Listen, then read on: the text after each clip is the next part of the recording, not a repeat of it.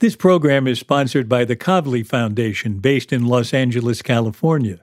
The Kavli Foundation is dedicated to advancing science for the benefit of humanity.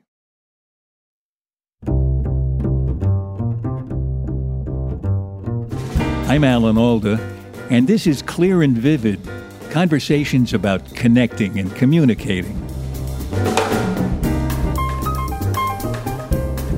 After all, it's hard enough being me, being Goldie, who has been known for all these decades as being funny and sometimes bubble-headed. So you know, my credits don't work too well with the uh, with the presentation, no matter what, because people don't know all my interests outside the camera. So I wanted to have really good research, and it works like a dream. This is a simple program that has amazing results. This is my little, what do you call it? Gift for children and for the world. That's Goldie Hawn, of course. And the program she's talking about is called Mind Up. It's an ambitious project for schools with the goal of making kids more resilient and optimistic. In the late 1960s, Goldie became the signature star of the television show Laugh-In, and then went on to make dozens of films, including that wonderful movie Private Benjamin. So it may be a surprise to find out that she's also the mastermind behind a deeply researched and widely adopted program to help school children manage stress and regulate their emotions. We had a fun conversation on Zoom. Goldie, this is so great that you could join me today. Thank you. I'm so happy to be here. It's just it's really, really, really fun to see you and to be talking to you. I'm excited. We're on Zoom, and I see some little person in the back on a chair. Who is that? Oh, that's Benny. That's Benny. Benny's my boy. He's just right there. You know, dogs are so loyal. What brand is he? He is a mixture. Oh, that those are the best kind, aren't they? The best. They're the best kind. And what I love about the mix is that it's a they're strong. I'm a mongrel. Are you? what, you got to you got to give me the terms again. What, what, in what way are you a mongrel? I come from a Jewish woman from um, uh, Hungary um, Presbyterian daddy from uh, the South. Wow! Did they did they work that out? Oh, they worked it out pretty good. Pretty good. They worked it out. We talked about communication. Sometimes it you know lacked a little bit of communication. well, I'm I'm uh, my father has Italian heritage and my mother Irish. Oh, there you go. So, and that's a very common combination from those years, I think. Uh, and it's it's a good one because actually, they're uh, the Irish are are you know very buoyant and and and big and can be boisterous and funny and you know smart and quick minded. Uh, and the Italians need those people. you talk about buoyant. That's you. How are you doing? Are you still buoyant during the uh, pandemic? Are you managing to stay up in spirits? Uh, very much so. You know, that's a choice, really. And um, when I was 11 years old, I made a choice. Actually, I didn't make a choice. It came to me because somebody said to me, you know, I was a ballet dancer. And, and that's what I did. I studied dance from three all the way up. And I, I entered this industry dancing in a, in a chorus. And I was a professional dancer. So for me, um, you know, I knew, I kind of knew what I was going to do, right? Um, but I got a question once from a older person when I was 11, and they said, you know, what do you want to be when you grow up? Do you want to be a dancer? A, a, a movie star? that was ridiculous. But I said, no, I want to be happy. And literally, I wanted to to to do dancing, but I wanted to be happy.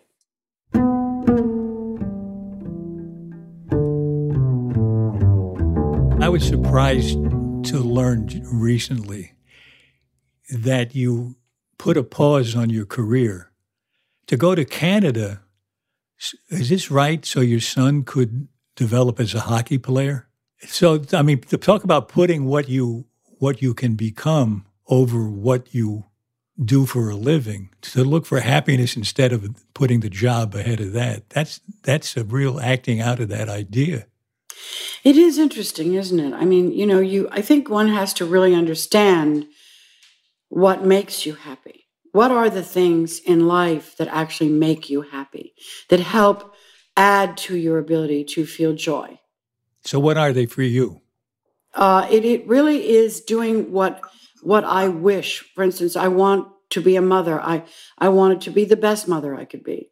Um, that would make me happy. I wanted to create uh, and help nurture children uh, of my own that actually did well and that were happy themselves. So when I decided to move from LA, it was because the love of my passion of being mother and caring and a nurturer uh, superseded a lot of things in terms of what I was doing with career. Keep in mind that when a woman gets to a certain age, right, that age is uh, sometimes that some there's a shelf life, and I, the question was, are you going to wait for the phone to ring? Is that what mm. your life is going to be about? Or is it going to be about being proactive to do the things that you actually want to do? And the other part of life. I remember I called some actresses who were very well known, and I, we were all turning 50. And I called them and I said, We're all turning 50 within two months of each other. So, what else are we going to do in our life? What do you want to do? And what do you want to do? Because for me, it was like there's third acts. You just yeah. are you going to do the same thing your whole life? Is that is that what you want to do? So if we have a choice, what else would you rather be? I said, I'd love it to be an archaeologist or I would like to study greater aspects of psychology. Um, these are things that I'm interested in. So the idea of just waiting around because you're getting older, and and a lot of the roles for people like that, um, you know, no matter what, I would say also for women, can be extremely limiting. And I didn't want to do that. I wanted to move on with my life with a proactive way of positive looking and thinking, well, the first thing I'm going to do is be the best mom and Kurt the best dad we could be. And we took Wyatt up to Vancouver because he was a hockey player and he wanted his chance to be, get in the NHL. And we thought, well, he deserves to have his dream. At least try it. And I am so grateful because living in Vancouver was one of the greatest experiences of my life. And also, that's when I stopped. I stopped the rat race. I stopped the having to do things.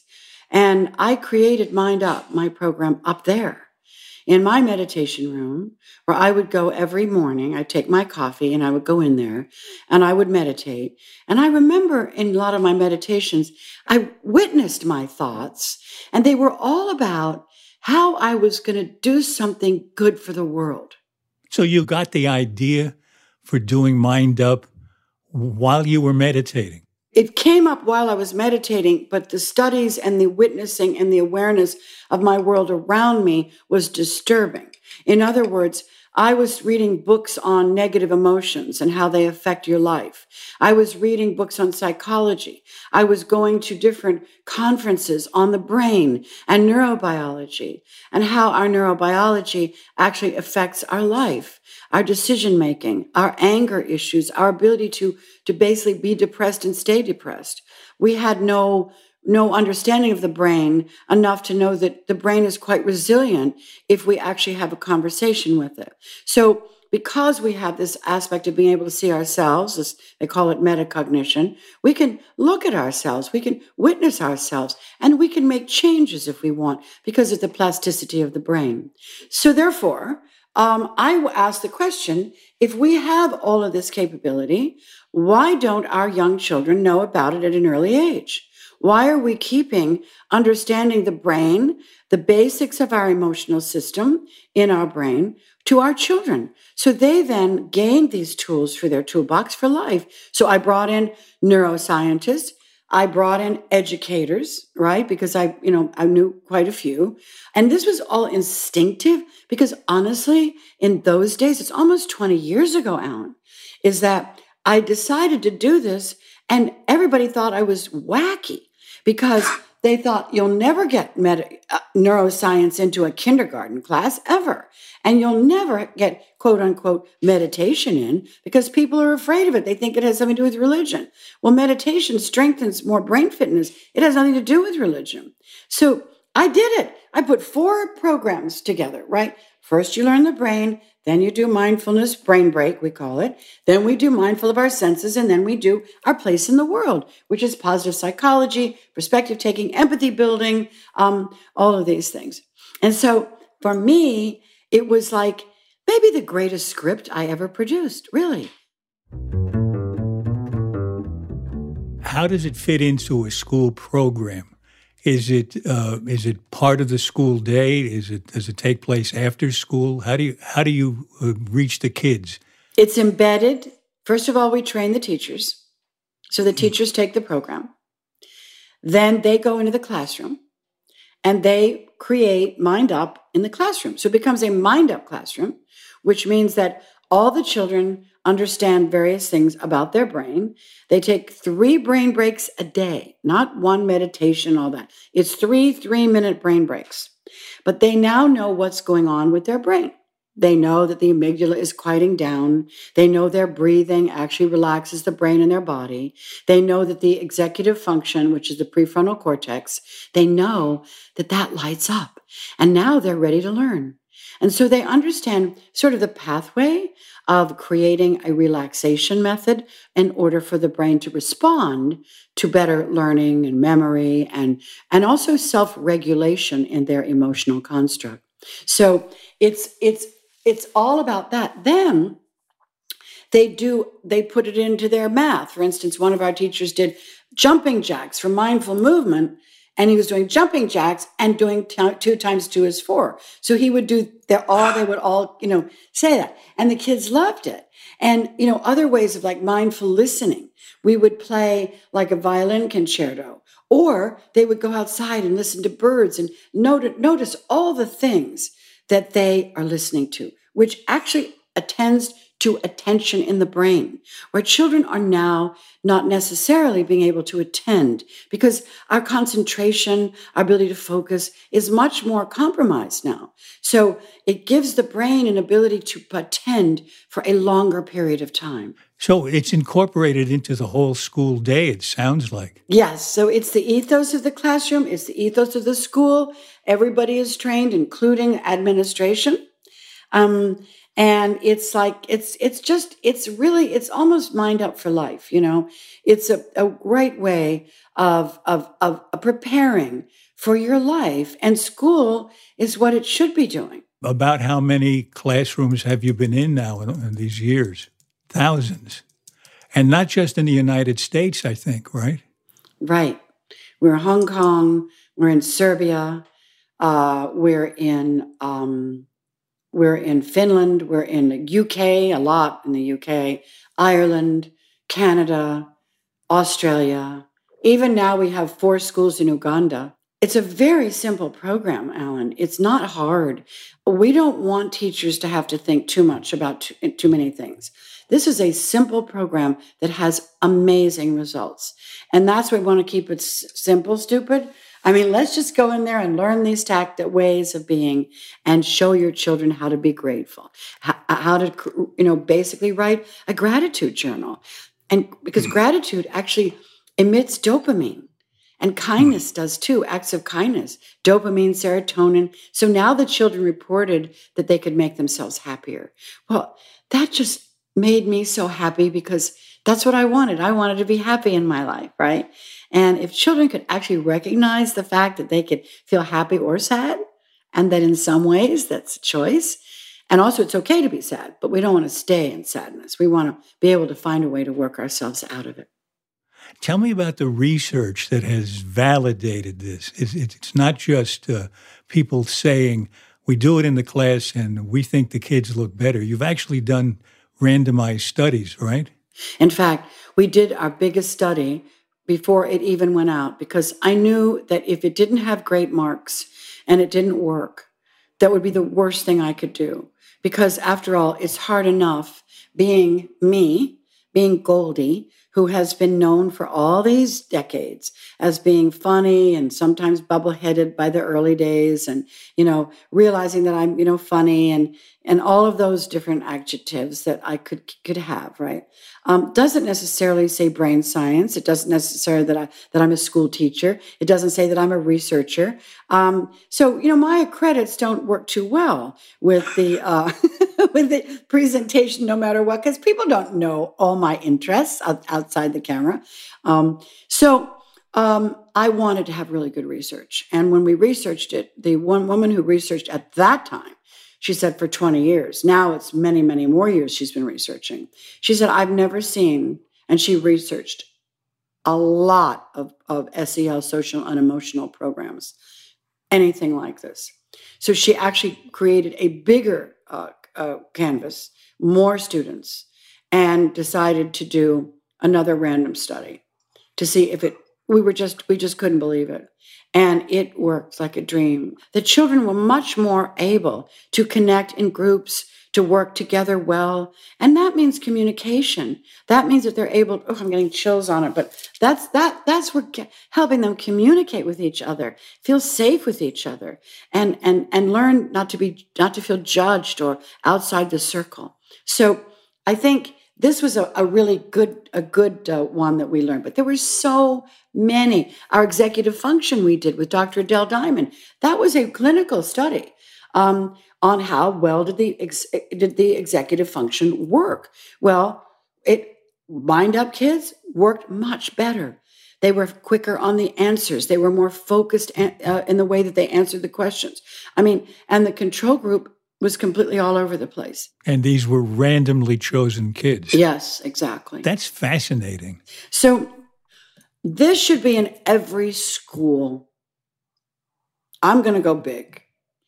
We have to be able to have programs that will help the mental stability of our children so they can learn, so we can be competitive in science and math and English.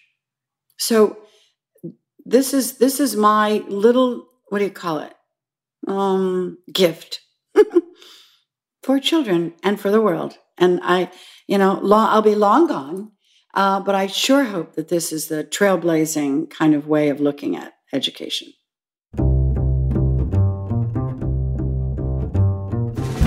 When we come back i have a chance to try out goldie's brain break for myself and it puts a big smile on my face after this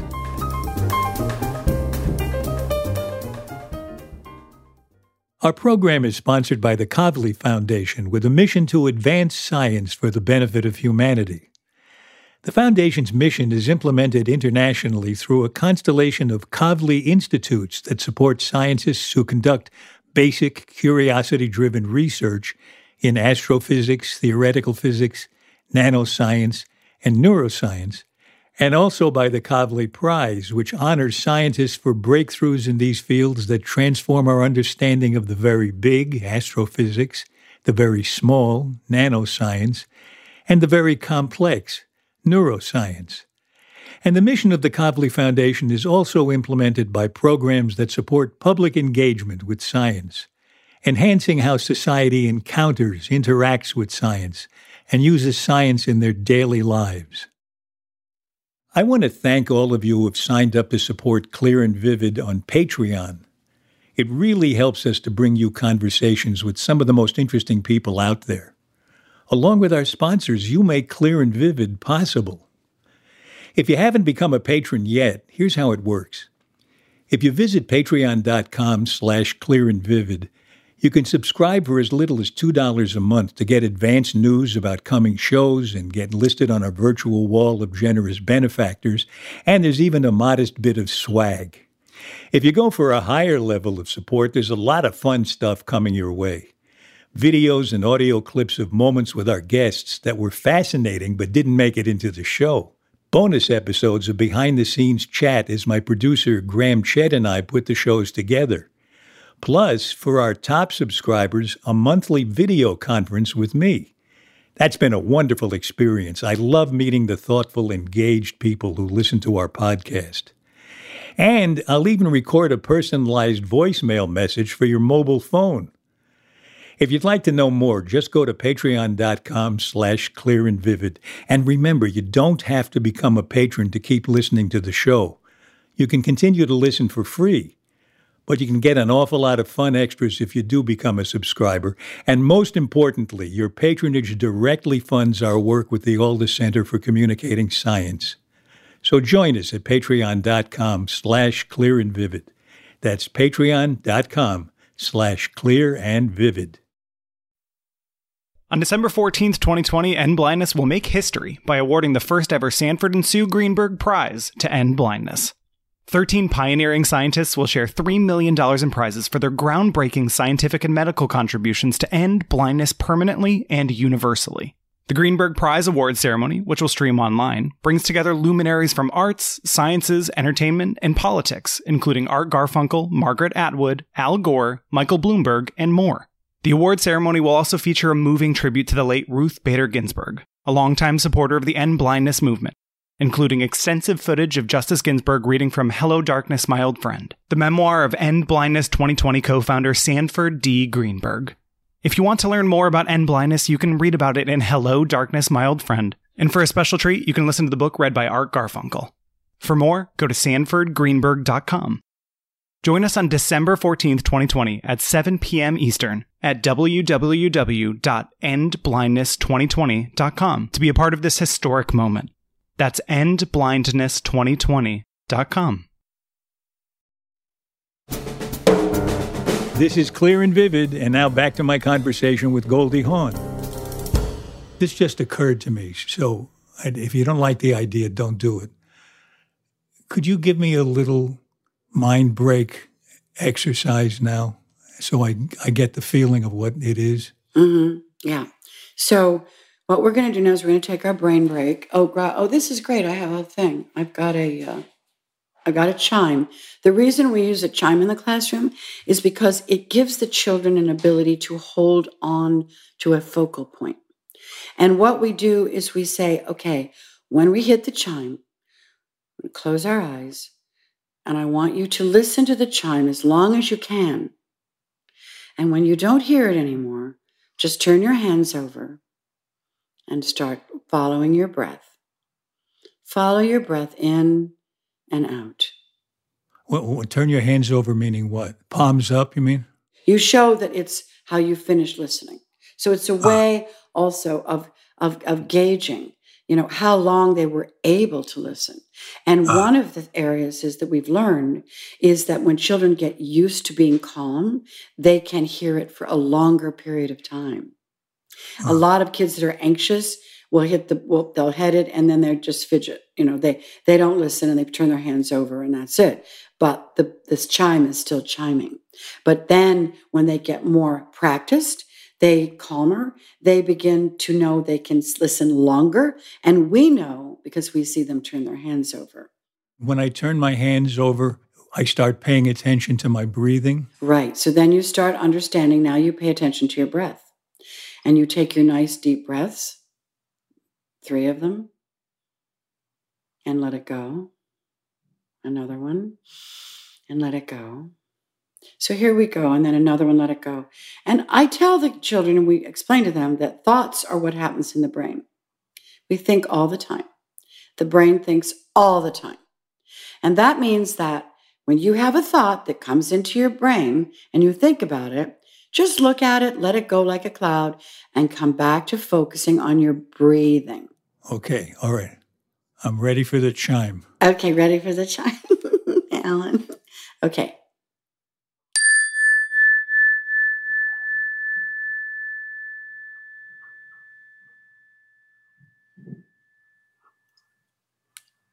Now you follow your breath. Relax your body.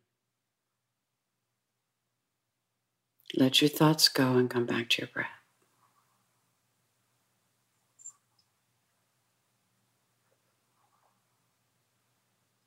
Okay, so now we just open our eyes. Put a smile on your face. I'm smiling because they feel good. Yeah, I know it's great, isn't it? And the kids feel good, and and adults feel good. We all feel good, um, and that that's because we've done something really good for ourselves. and it's important. And even those three minutes, you know, sometimes I don't have time to meditate, so I'll I'll do it throughout the day. I'll take five minutes and sit quietly and do do my breathing and follow my breath and relax my body into the chair. And five minutes three times a day is wonderful. So we don't have to be, you know, sit in a, you know, whatever. We don't have to have a pillow. We don't have to have just have a nice chair and relax. It's not difficult.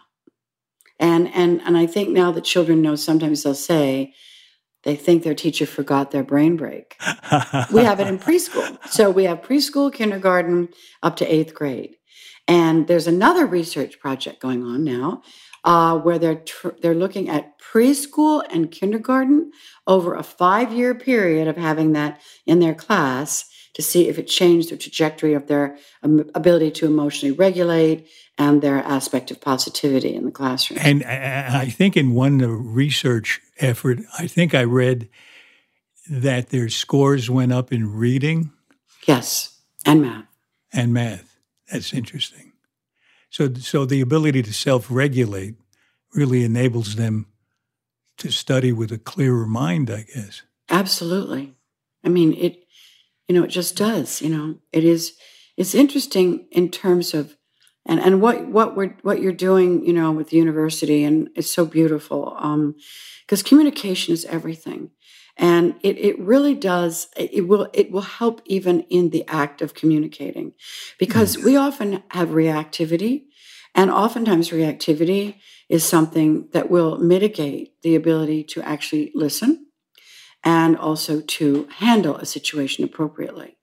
So, when you feel angry or somebody's saying something you don't agree with, or any of these things that oftentimes stop the ability to communicate, therefore, stop the ability to reach a peaceful solution or resolution or a compromise of some kind um, in, inside of you know how we how we regulate and um, you know so i think that these kinds of uh, practices are important uh, when it comes to human relations.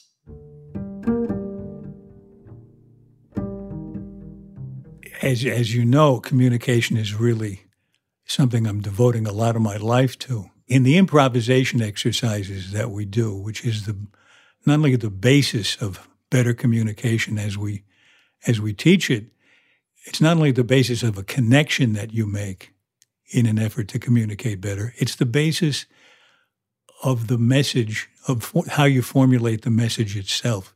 You do it through the connection. You are aware of what the other person is going through while you're talking to them. You're you're listening to them more than you're more than you're speaking at them. You know, you're right. And and and I was talking about listening the other day about how important it is to listen because we jump on people, we don't really hear them. We're not really tuned into an empathetic connection to them to know that, you know, we we're there. Therefore we don't know how to navigate around uh, the messaging, right? Um, and that that was something that I thought about because when we act, when we're in a scene, I found that the listening is more important than the acting. That's what I found too. That it is the acting. To me, it is the acting. There's a there's an old saying among actors that you you must have heard and may use yourself, is is to say, my performance is found in the other person's eyes. Yes, that's beautiful. Oh my God. I mean, it it is so interesting. I remember when I did Private Benjamin, um, and there was an, the editing, the first edit was not very good, and it didn't have many laughs mm. in it. And what's interesting is is that oftentimes what was the joke was on the other person. In, as we say, in the eyes, the facial expression, that was the broom chink, that was the drum beat, that was what made it funny, not necessarily what the person was doing. It was the reaction right to what the person is doing. And it's the same with, with drama. So um, it's such an important lesson. And I, you know, I can know when I'm working with someone and they're not listening to me. it's murder. It's, you, have, you, have, you have to start acting as if the person's listening to you, which, which is hard to do. Well, that's that's like patting your head and rubbing your stomach because we're acting and we're trying to overcome a problem. Yeah, that's right that was the basis for me and I wonder if it was for you, of understanding the importance of the connection to the other actor on stage right. or in any any acting situation, understanding how important that was for something to happen, for something to transpire between you. And that made me understand that if we could get, starting with scientists and then physicians, get them to have that same contact with the people they're trying to communicate with. Totally. It changes, it changes the whole thing. It does change the whole thing because, you know, when we talk about communication, I'm looking at what you were doing here, but also what we have to do in order to, you know, everywhere from negotiating from countries to the various things that we want to be able to do. How do we not light fires? How do we how do we read the other? Because reading the other is is actually it's empathetic reactivity. It's also having levels of compassion. Um, we really have to, I think, learn and look without judgment, without judgment, because there's a lot of ways that we can also mitigate our ability to get our messaging across because we are in judgment, you know? And sometimes mm. we're hmm. not going to agree with the people that we're trying to, to speak with about any something, a, a problem, or solving something right? Um, or also someone you love. I mean, all of those things, when we get into a relationships or, or doctor patient relationships or lawyer relationships with your, you know, I mean, we talk about this thing called bedside manner, you know. Well, bedside manner is compassion. Bedside manner is a way of learning how to put your words and your heart together, not just your vocabulary. Exactly. And it's listening.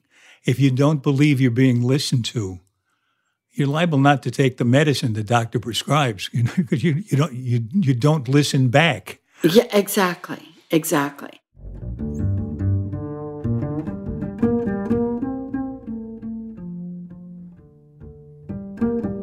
I really am loving this conversation, but we're getting toward the end of our time. And we we usually end our shows with seven quick questions that invite seven quick answers. And they're not gotcha questions and they're not embarrassing. Here's the first one What do you wish you really understood? Quantum physics. Oh, that's great. Quantum physics. You know, Richard, I played Richard Feynman on the stage, and he was a, he was a leading light in quantum physics. And he said in one of his books, if you understand quantum physics, you haven't been paying attention. it's so true. It's so counterintuitive. It's just it, it, it's like an endless puzzle. And so so it is fun. Okay, number 2. How do you tell somebody they have their facts wrong? That may be right or wrong. I, am not sure. You know, it's an interesting perspective. Um, I know that I heard it differently, but uh, you know, it's it's you know, we all see things from a different angle. So the world is flat. I would say, listen, here's what you do. Prove it to yourself and just keep walking. and in 10 years you'll get back right back to where you started. okay, that's good. Uh, What's the strangest question anyone has ever asked you? Hmm. That's a good one. I guess I suppose, um, why haven't you ever got married? oh, well, so many people are. It's not that strange a question, but it's a strange one to you. Okay, what's the answer to that? You might as well get into that. Because um, I've been married twice and it didn't work. Uh, so marriage, I think, can be more big business than it is way that wake up every morning and know that there's nothing binding you except love. Nicely said. I have I'm I'm in the marriage camp, but that that's nicely said. How do you stop a compulsive talker? Leave the room. Just turn around and go. No, it's like, listen, I've got something to do. I this is very, really interesting, but I, I have to attend to something and it's not here. it's not here. or I could just say, stop talking. you did say that once? It was somebody who could not stop talking on an airplane. And uh, that's, you know, I finally, I said, could you stop talking? Please, I'm trying to rest my mind. oh, that's good. Once I had to tell somebody, uh, I'd like to have a conversation. That's where you talk and then I talk and then you talk. And That's a good one. Okay, number five. You're at a dinner party and you're sitting next to someone you don't know. How do you strike up a real conversation with that person? Well, uh, first start off with, you know, you know, I'm I'm happy to meet you, you know, and I don't have a problem. I mean, in in terms of striking it up, talking about something that may have happened uh, recently, uh, you know, talk about, um, you know. Um, various different wine conversation if we're drinking wine. I love this wine. Are you a wine lover? Um, uh, and and sometimes you know every now and then not often though i, I don't usually ask people what they do. I, I just don't. It, I, I think it's meddling and it doesn't matter uh, because a rose by any other name would smell as sweet. So what difference does it make what you do or what your name is or anything? Um, and then, you know, I just, it just is, I just strike up conversations. I, I, my mother said to me, Goldie doesn't know a stranger. And it's actually true. I can talk to anybody, you know, it's like that. So I like people a lot. So I don't ever have trouble striking up a conversation. That's great. What gives you confidence? Mm. Oh, that's really, that's a good question. Um, what gives me confidence is I guess you could say I, you know, there, there, there are things I'm confident about and things I'm not confident about, you know, whether it's our knowledge on certain things or whatever. But by nature, I'm pretty confident. But I think it starts young. And, and I think confidence happens when you're much younger and, and how you're reared.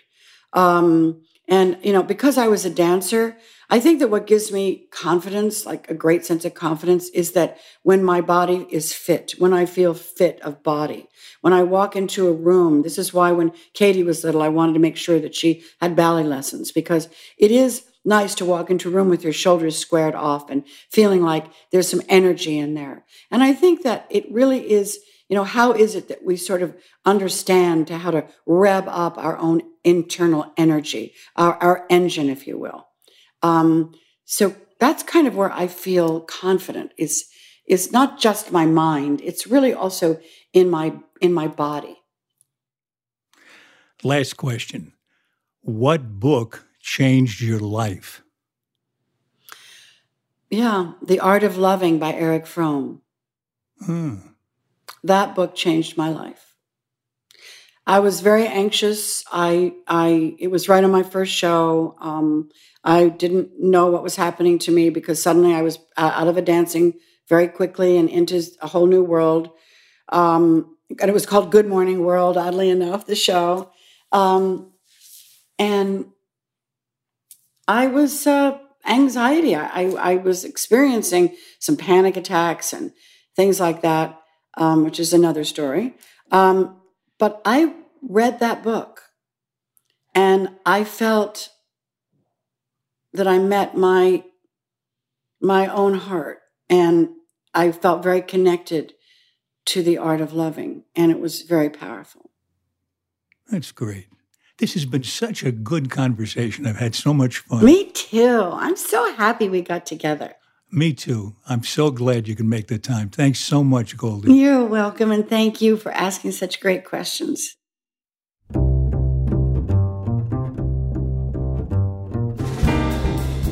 This has been clear and vivid. At least I hope so. My thanks to the sponsor of this podcast and to all of you who support our show on Patreon.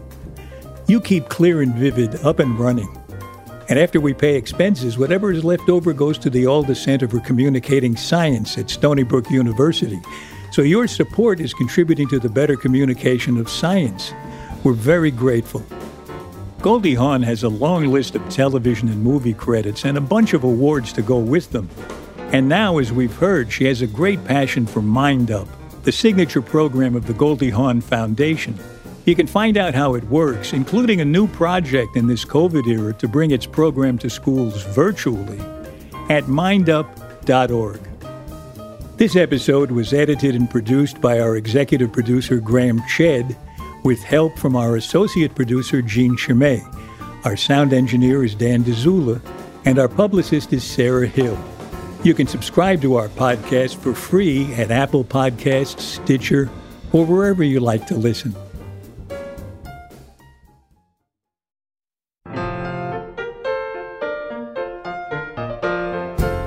Next in our series of conversations, I tell neuroscientist and mosquito maven Leslie Vosshall that I seem to be one of those lucky people who are hardly bothered at all by mosquitoes. Is that just my imagination? It is not your imagination, so it's something that every citizen scientist notices, and it's been documented in my lab and many other labs. So there are people who are mosquito magnets, uh, and there's people like you, lucky people like you, that uh, you're either actively repellent to them or they ignore you. I think you're a lovely person, Alan, but but but you are repellent to mosquitoes.